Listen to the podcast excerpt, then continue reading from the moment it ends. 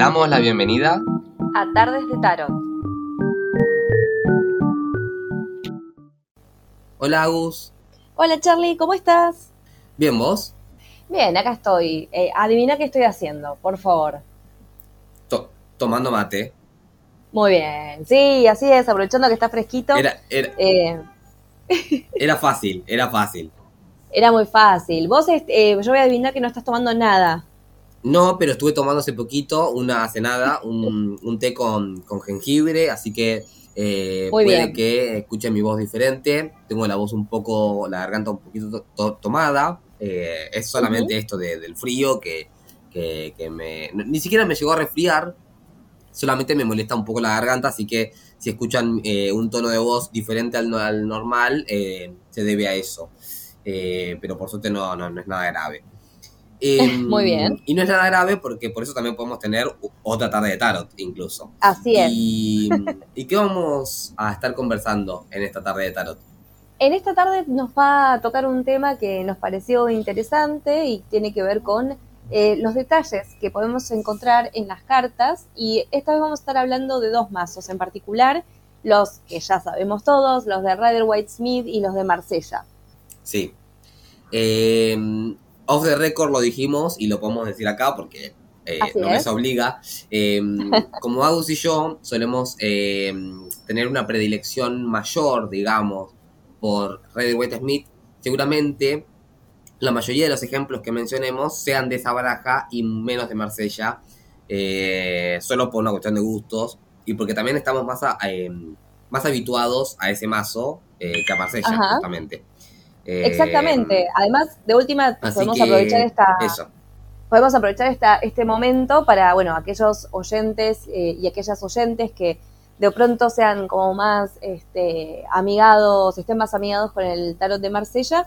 Una vez que escuchen el podcast, nos pueden compartir tal vez eh, aquellos detalles que ustedes consideran, eh, bueno, relevantes o que les llaman la atención para compartirlo, bueno, y también saber eh, qué anda pasando del otro lado respecto a estos mazos, ¿no? Totalmente, claro, sí, sí, sí, o sea, exacto, eh, siempre la, invitación está a, que, bueno, nos hagan sus, sus aportes, sus menciones, eh, sus... Em, hasta, que, hasta que hagamos el vivo que venimos prometiendo, bueno, en algún momento se va a hacer ese vivo, lo prometemos. Perdón. Pero que, ahí se da más, em, se da más, de una manera más directa, digamos, en los aportes pero claro, más fluido.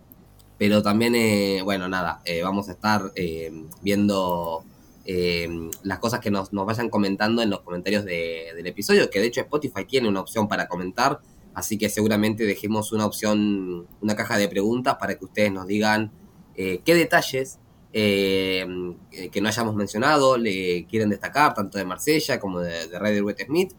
Y mm, habiendo dicho esto, Agus, ¿Querés que empecemos a, mencionar algunos, algunos detalles?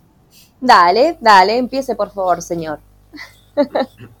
bueno, em, creo que uno de los más característicos que nos llama la atención, al menos a mí en su momento, de, del tarot de Red White Smith es eh, eh, la reina de bastos, ¿no? Que justamente, eh, a diferencia de otras reinas, tiene un gato negro, que es como la única que tiene un gato negro.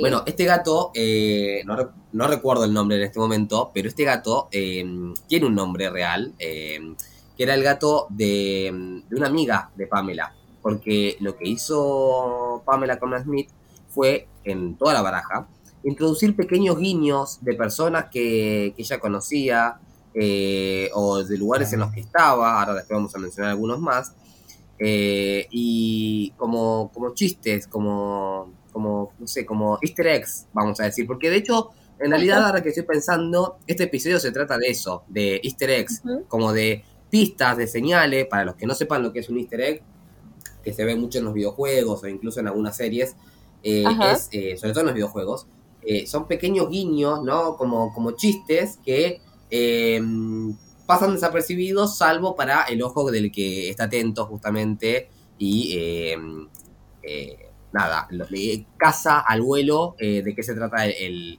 asunto, ¿no?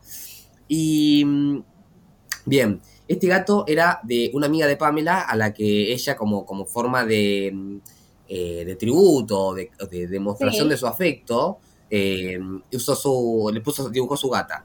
Como si yo, por ejemplo, al dibujar eh, mi versión de la reina de bastos, bueno, yo debiera incluir a Calo, ¿no? Que creo que justo mi gato no está por acá. Pero suponete que. Muy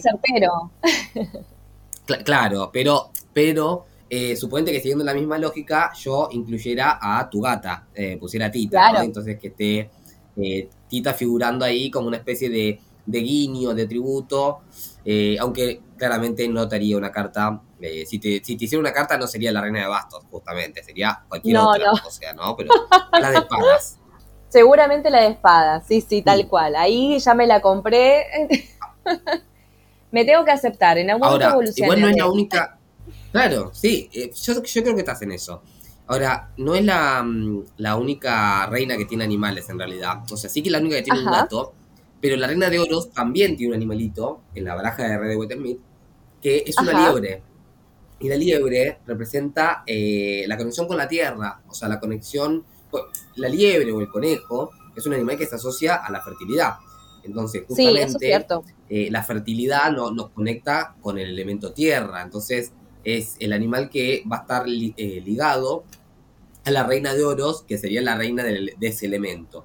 Entonces está conectado con eso. Por eso, de hecho, en esa versión, en esa, en esa mm, eh, representación, está lleno de flores, de, plantas, ¿no? Aludiendo a la fertilidad, al crecimiento, a la vida que se da en la tierra, justamente, ¿no? Entonces, está ahí esa liebre ahí que pasa medio desapercibida, que en algunas ediciones se decidió quitar, se, se decidió quitar, pero aparece. Sí, de hecho, eh, la baraja que yo tengo ahora mismo eh, la tiene, pero es muy gracioso porque está completamente camuflada, o sea, tiene el mismo color del pasto, viste que es muy preponderancia del amarillo, obviamente, en, lo que es eh, el palo de bastos, perdón, de oros, y justamente en el, entre los suyos que aparecen, también hay colores ocre, y en este caso, en esta versión que yo tengo, que es eh, fiel del original, pero con los colores un poquito exacerbados, pareciera que no está la liebre, pero está. Está del mismo color que uno de los suyos. Entonces, a primera vista, no. Pero sí, ahí está presente, por suerte, la, liebre. Claro. ¿Qué otro, ¿Qué otro ejemplo se te ocurre? Hmm. En realidad es un ejemplo que ya habíamos mencionado y bueno, es, es muy difícil si partimos de la baraja de, de Ryder White Smith, no, no hablar de Pixie y, de la genialidad de esta mujer. Em, perdón, somos grandes fans de, Pixie, eh, por más que tenemos también otras barajas de Ryder White eh, que amamos, pero la versión original de la mano de, ella es, em, es brutal, porque eh, encierra no solamente grandes simbolismos y estos guiños, estos easter eggs, como dice Charlie, sino también un gran estudio de lo que fue el tarot y de, de, muchos, de muchas barajas antiguas. Y esto ya lo mencionamos, pero no puedo dejar de mencionar eh, este guiño a esta baraja tan particular como es este de donde ella saca y refleja el tres de espadas. Claro. Esa es una de las cartas que me parece, eh, hablando de tributos, si se quiere, eh, una de las más este, de las más fuertes, ¿no? También. Sí. Ese tributo de que, del que mencionás, también creo que en parte se da porque con los cercanos menores es donde tuvo más libertad artística, más, más libertad creativa porque los arcanos mayores sí tuvieron mucho más la como la super eh, sí la supervisación de, Edward White pero los arcanos menores fueron como casi que 90% creación de ella. Entonces ella ella buscó sus propias referencias y ahí buscó ese tarot que, vos tenés no él la busca eh, que lo toma de ahí Exactamente. Mm. Igual lo llamativo es que el 3 mm, de, hace la referencia al 3 de, bastos en realidad, que eh, tiene, digamos, una cara también, o sea, el 3 de bastos tiene también clavado, pero en una cabeza, este, tres bastos. O sea, es bastante llamativo ese mazo. Claro. Pero bueno, nada, son adaptaciones, ¿no? Pero em, eh, me parece que es como esta, esta cuestión de tributal, eh, tributaria suena impositiva, ¿no? de tributo, mejor dicho. Eh, tenía que presentar ganancias. Y aparte, eh, aparte Pamela, pobrecita, murió en la pobreza, o sea, no, justo tributario no, es algo que la hubiese caracterizado. No, sí, lamentablemente. Pero bueno, la, historia de muchas grandes mentes, este, lamentablemente, o gente muy talentosa.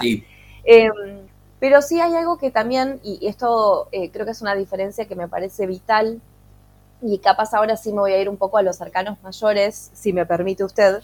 Eh, igual vamos y venimos, eh, pero creo que hay, hay, algo que a mí me, parece maravilloso y es em, la cantidad de simbología que trabaja en la suma sacerdotisa, em, porque en lo que es la versión original de, esto no es por una cuestión de diferencias, pero los detalles presentes, donde nos invita a pensarla como guardiana de, de las puertas, digamos, del más allá también, ¿no? Del velo, eh, se hace muy, muy claro en, su interpretación, ¿no? Con las granadas de fondo, eh, con las dos columnas justamente que ella resguarda, digamos, la sacerdotisa con, con su libro, que comparte obviamente los, los símbolos eh, principales, si se quiere, con el de, con el de Marsella, pero me parece que le da una situación hasta más em, más intensa, porque está hasta la luna a sus pies, ¿no?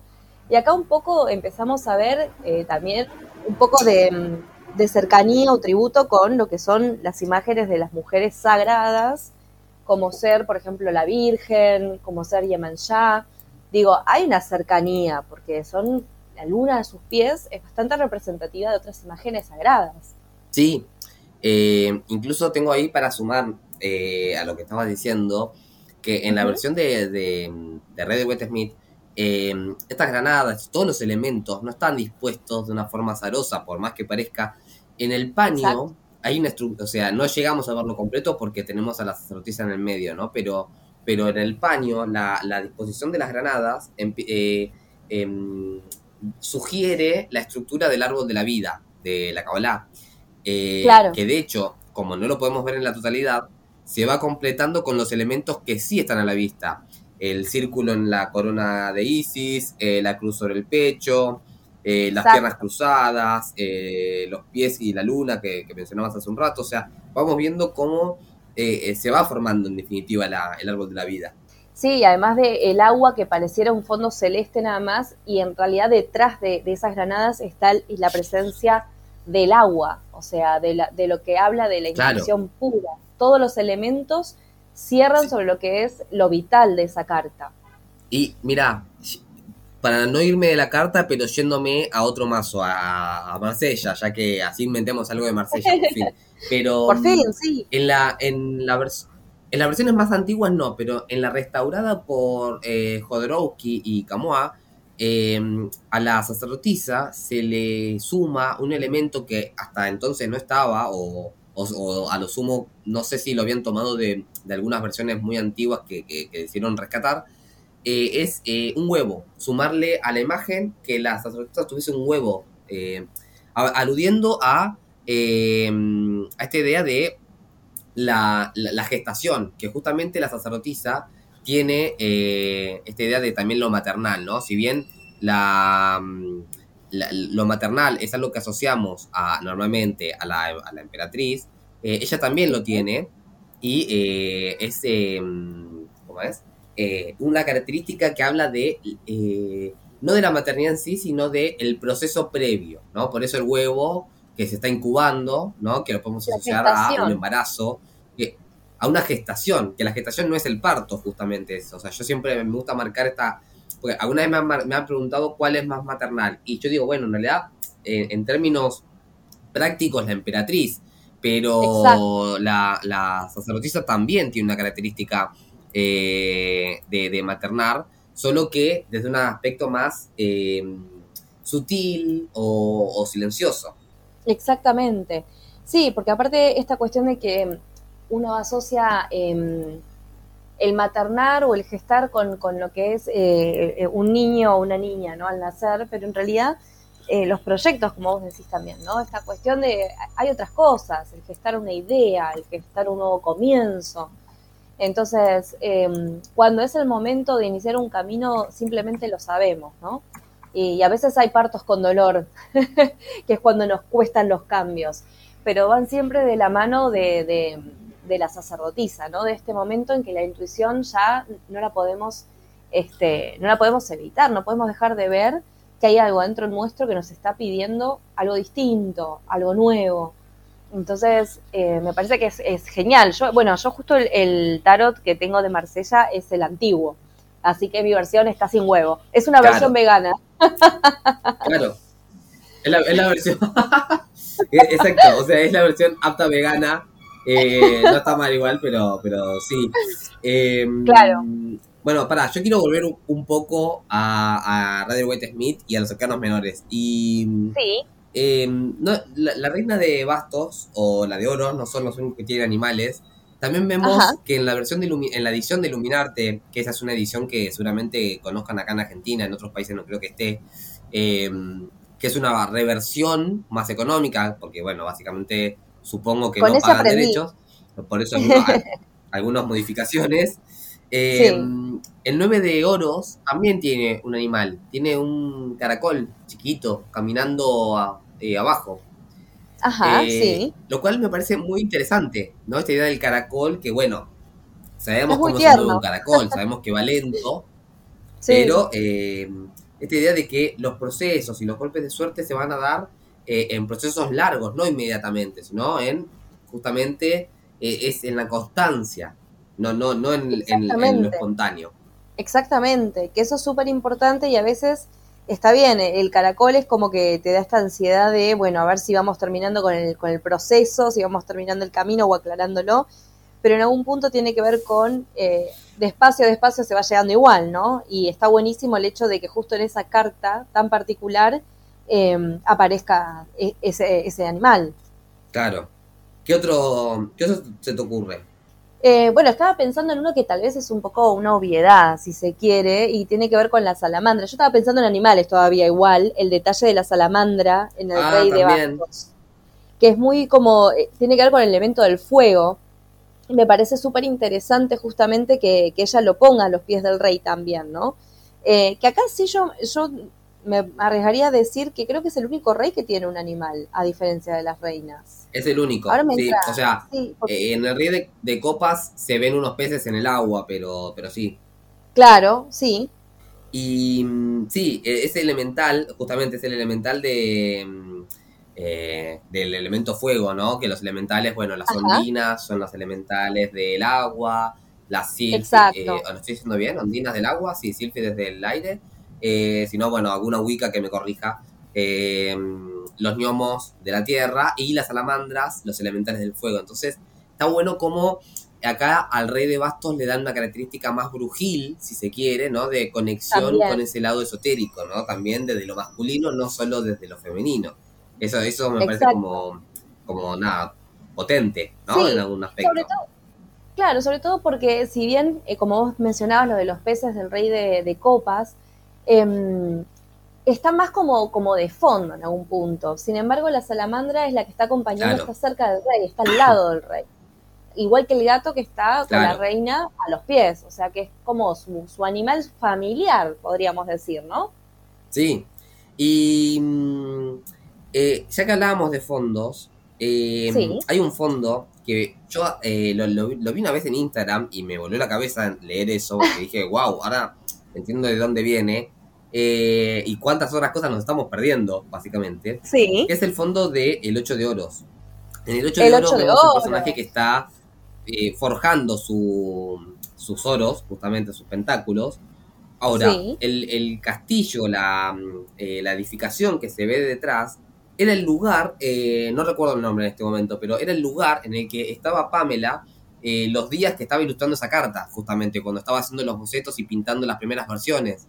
Entonces, no sabía. ella, en una carta donde se habla del trabajo y del trabajo creativo, ella mostraba dónde ella hacía su, propio trabajo creativo. O sea, me parece como alucinante eso, ¿no? Como, como esos pequeños chistes que nos dejó que, que nada, muy desconocidos incluso, ¿no?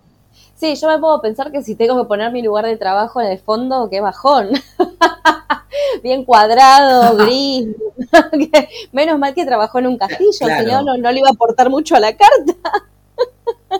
vale, es verdad. Yo, bueno, pero estamos hablando de, de, Inglaterra en el 1900, o sea. Sí, no, claro. sí, cambia, pero Sí, sí, yo, si yo pensara acá en mi casa, cuando trabajo desde mi casa, eh, sí, tengo, tengo un edificio de ¿Otro Edificio? O sea, eh, Claro, no, un poco aburrido.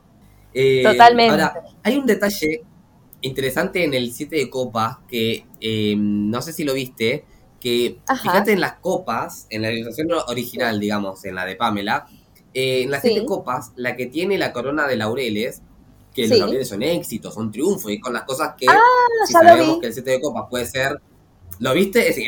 ahora no lo puedes dejar de ver, ¿viste? No, y no lo había em, visto hasta ahora. Y los laureles representan éxito y el 7 de copas representa eh, o lo interpretamos como la capacidad de soñar, de fantasear con todas las cosas que nos muestran ahí en, esa copa, eh, en esas copas. Eh, en, el en una de las copas, en la de los laureles, tiene una calavera, justamente, ¿no? Lo cual es muy interesante eso, porque es la única que tiene eso. Entonces, nos está marcando que, ojo, ese éxito con el que nos podemos fantasear y con el que podemos soñar, también nos puede llevar a la muerte, en algún sentido, ¿no? Como que también, o sea, ¿qué haría por el éxito, ¿no? ¿Qué, es lo que puedo llegar a hacer con tal de tener ese triunfo, ¿no? Y, en el medio puedo perder mi vida. De hecho, hay gente que le pasa. Exacto, bueno, tiene que ver con esta advertencia que hace el Siete de Copas, ¿no? De está bueno soñar, pero no de forma desmedida, no sin saber qué consecuencias o sin los pies en la tierra. Esta cosa de, bueno, a ver, te calmás. Totalmente. Claro. Mira, ahora, me acabas de dar un re. No, no, ya no lo puedo dejar de ver. ¿Viste? No, no, no, es, que una vez que lo empezamos a ver, ya está. Exacto. O la mejoramos. o sea, pensemos que estamos mejorándole la visión a algún oyente. Claro. eh, Ahora voy a bueno, a ver, pensemos algunos, algunos, ejemplos de, de Marsella, así también eh, antes de, de, cerrar este bloque, también mencionamos un poco de Marsella, porque si no, por los, los, oyentes usuarios de Marsella nos van a odiar. Eh, por favor, no, quieran, no siempre. Em, bueno, a ver, por ejemplo, pienso en uno de mis cercanos favoritos, que es la muerte. Y mira, la estaba viendo la muerte en Marsella. Iba a hablar de ah, la en, Mira, nosotros estamos grabando virtuales hoy y evidentemente me lo está transmitiendo Agus con su mente. Yo estoy muy permeable, se ve. Y me gusta, eh, vamos a, yo acabo de comparar un poco Marsella con Red White Smith. Por un lado me gusta que en Red White Smith no se vea la clásica parca, sino que se vea un caballero, que es una calavera, eh, que es un esqueleto, pero que es un, caballero. Ahora, en Marsella sí tenemos la clásica parca con la guadaña, que Radio White Smith no tiene, de hecho, y que con esa guadaña va como barriendo justamente, va cortando con las cosas, con la maleza, ¿no? Eh, por eso vemos manos que salen de, y cabezas que salen del piso y que es con lo que va cortando justamente, ¿no? ese, ese gesto de que, es lo que nos invita a hacer la, la muerte, ¿no? A, a, barrer, hacerlo bien desde, desde lo, más bajo, ¿no? Como para desde el núcleo, para eh, poder hacer una transformación más sincera, ¿no? Sí, además, eh, una de las cosas que podemos ver también es que la muerte de, de Marsella es una muerte igualitaria, en el sentido de que la propia parca se presenta sin sin uniforme, ¿no? No, es, no viene montada a caballo, es, eh, está labrando la tierra, está cortando, viste, está cortando el hilo de la vida y lo hace desde la desnudez absoluta de lo que es el esqueleto, ¿no? Que me parece un mensaje fuertísimo, de algo tan humano, ¿no? Que nosotros a veces hablamos de la muerte como algo eh, hasta místico, si se quiere, porque uno puede tener múltiples interpretaciones respecto a lo que es el paso a la otra vida, em, o, o cruzar ese velo, ¿no? Cuando ya nos despojamos de esta vida pero me parece que es una carta que si bien habla de una transformación profunda, enorme, está planteándolo desde lo más básico y la desnudez absoluta de la humanidad. Y me parece tan fuerte y tan hermosa esa imagen que si bien amamos Rider White Smith, me parece que es una carta em, que presenta simpleza y complejidad a la vez. Simpleza en su, en su, eh, en su imagen y la complejidad de lo que lleva detrás, ¿no? Claro, Sí, sí, total. Em, bueno, podríamos incluso hacer una segunda vuelta de detalles si a los oyentes les gusta y tienen ganas. Em, pero Agus, ¿tenés, eh, ¿tenés ganas de que vayamos a la carta del día? Sí, me toca a mí, ¿no? Por eso, exacto, sí, tengo que interpretarte lo que te salió vos. Así que si querés, eh, si estás dispuesta, vamos acá nomás. Dale, siempre dispuesta. Bueno, vamos. Bien, eh, toca tu carta del día, como bien dijimos, y bueno, contanos qué, sacaste, así, así puedo interpretar eh, lo mejor posible, esperemos. Te viene difícil, ¿eh? Viene difícil. Pero confío, confío. Em, me salió hoy, en un día muy particular, el mundo. Ok.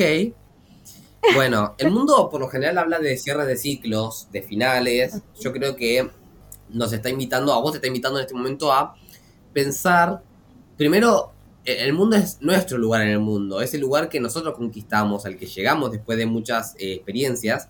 Es decir, bueno, a, dónde llegamos a través de todas las experiencias que, hemos vivido? Si no llegamos todavía al destino propuesto, em, bueno, ¿qué me falta? ¿Cómo tengo que hacer? Por otro lado. Así es.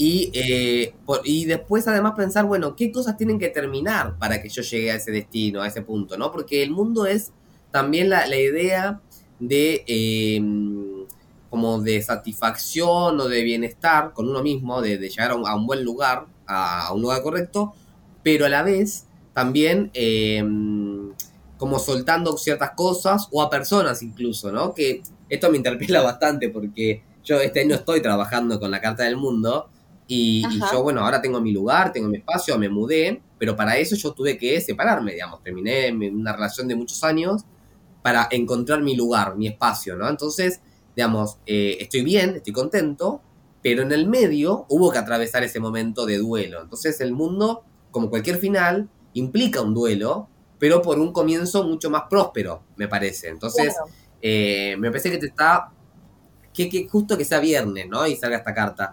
Eh, previo viaje. Si termina la semana, previo viaje, ¿no? Un viaje que sí, previo un viaje con amigues y después además eh, fin de largo acá en, Argentina. Em, Así es, pero además también decir, bueno, no solo se termina la semana, ¿qué más termina en vos? O sea, no, el viernes termina, marca el final de la semana para nosotros, ok, pero ¿qué más está terminando en vos o tiene que terminarse y es momento de decirle, bueno, adiós y hasta acá, hasta acá con esto, porque ya no me sirve y porque ya no me, no son los lugares que yo quiero habitar, ¿no? Así es. Sí, sí, yo lo, interpreté un poco así y también como esto de, priorizar eh, también eh, aquello que a mí me hace bien eh, y que también este es mi lugar, como vos decís, eh, así que bueno, ahí estamos, ahí estamos eh, aceptando un poco la energía de, esta carta, que a veces, como decimos, si bien el mundo es una excelente carta, también nos invita a hacer o a tomar decisiones para, para llevarnos a ese, a ese lugar que, o esa etapa que nos corresponde o, nos, o que viene ahí de camino. Eh, y bueno, a veces no está tan bueno, ¿no? Pero Pero es como que tiene la buena nueva, ¿no? Es cuestión de eh, vas encaminada, tomar la decisión, no va a pasar nada, ¿no? En el sentido de te puede incomodar un poquito, pero no más que eso, ¿no? Como el pinchazo de una vacuna. Después lo que viene es todo lo demás es protección. claro. Sí, es, son momentos necesarios también, por un lado, o sea, no, no, no por eso malo, ¿no? Pero bueno, es, es, pasar ese momento y después viene la parte linda, la parte positiva y estar en nuestro lugar en el mundo, pisar nuestro terreno, justamente, que es me parece que es la idea y que después de varios procesos que venís atravesando, que yo que te conozco, eh, es momento de, bueno, puntos, puntos finales y, puntos aparte, ¿no? decir, bueno, ahora arranco de esta manera, ¿no? Exacto, tal cual. Excelente. Eh, Agu, ¿cómo, ¿cómo te ves para otra tarde de tarot? Excelente, listísima. Perfecto, me encanta yo también. Esperamos que los oyentes también. Muchas gracias por habernos escuchado hasta acá y más aún si nos vienen escuchando de temporadas anteriores. Recuerden que pueden escuchar eh, el podcast en Spotify o en la plataforma de podcast que prefieran. Eh, nos pueden escribir y se pueden poner en contacto con nosotros y seguirnos a través de Instagram en Tardes de Tarot Podcast.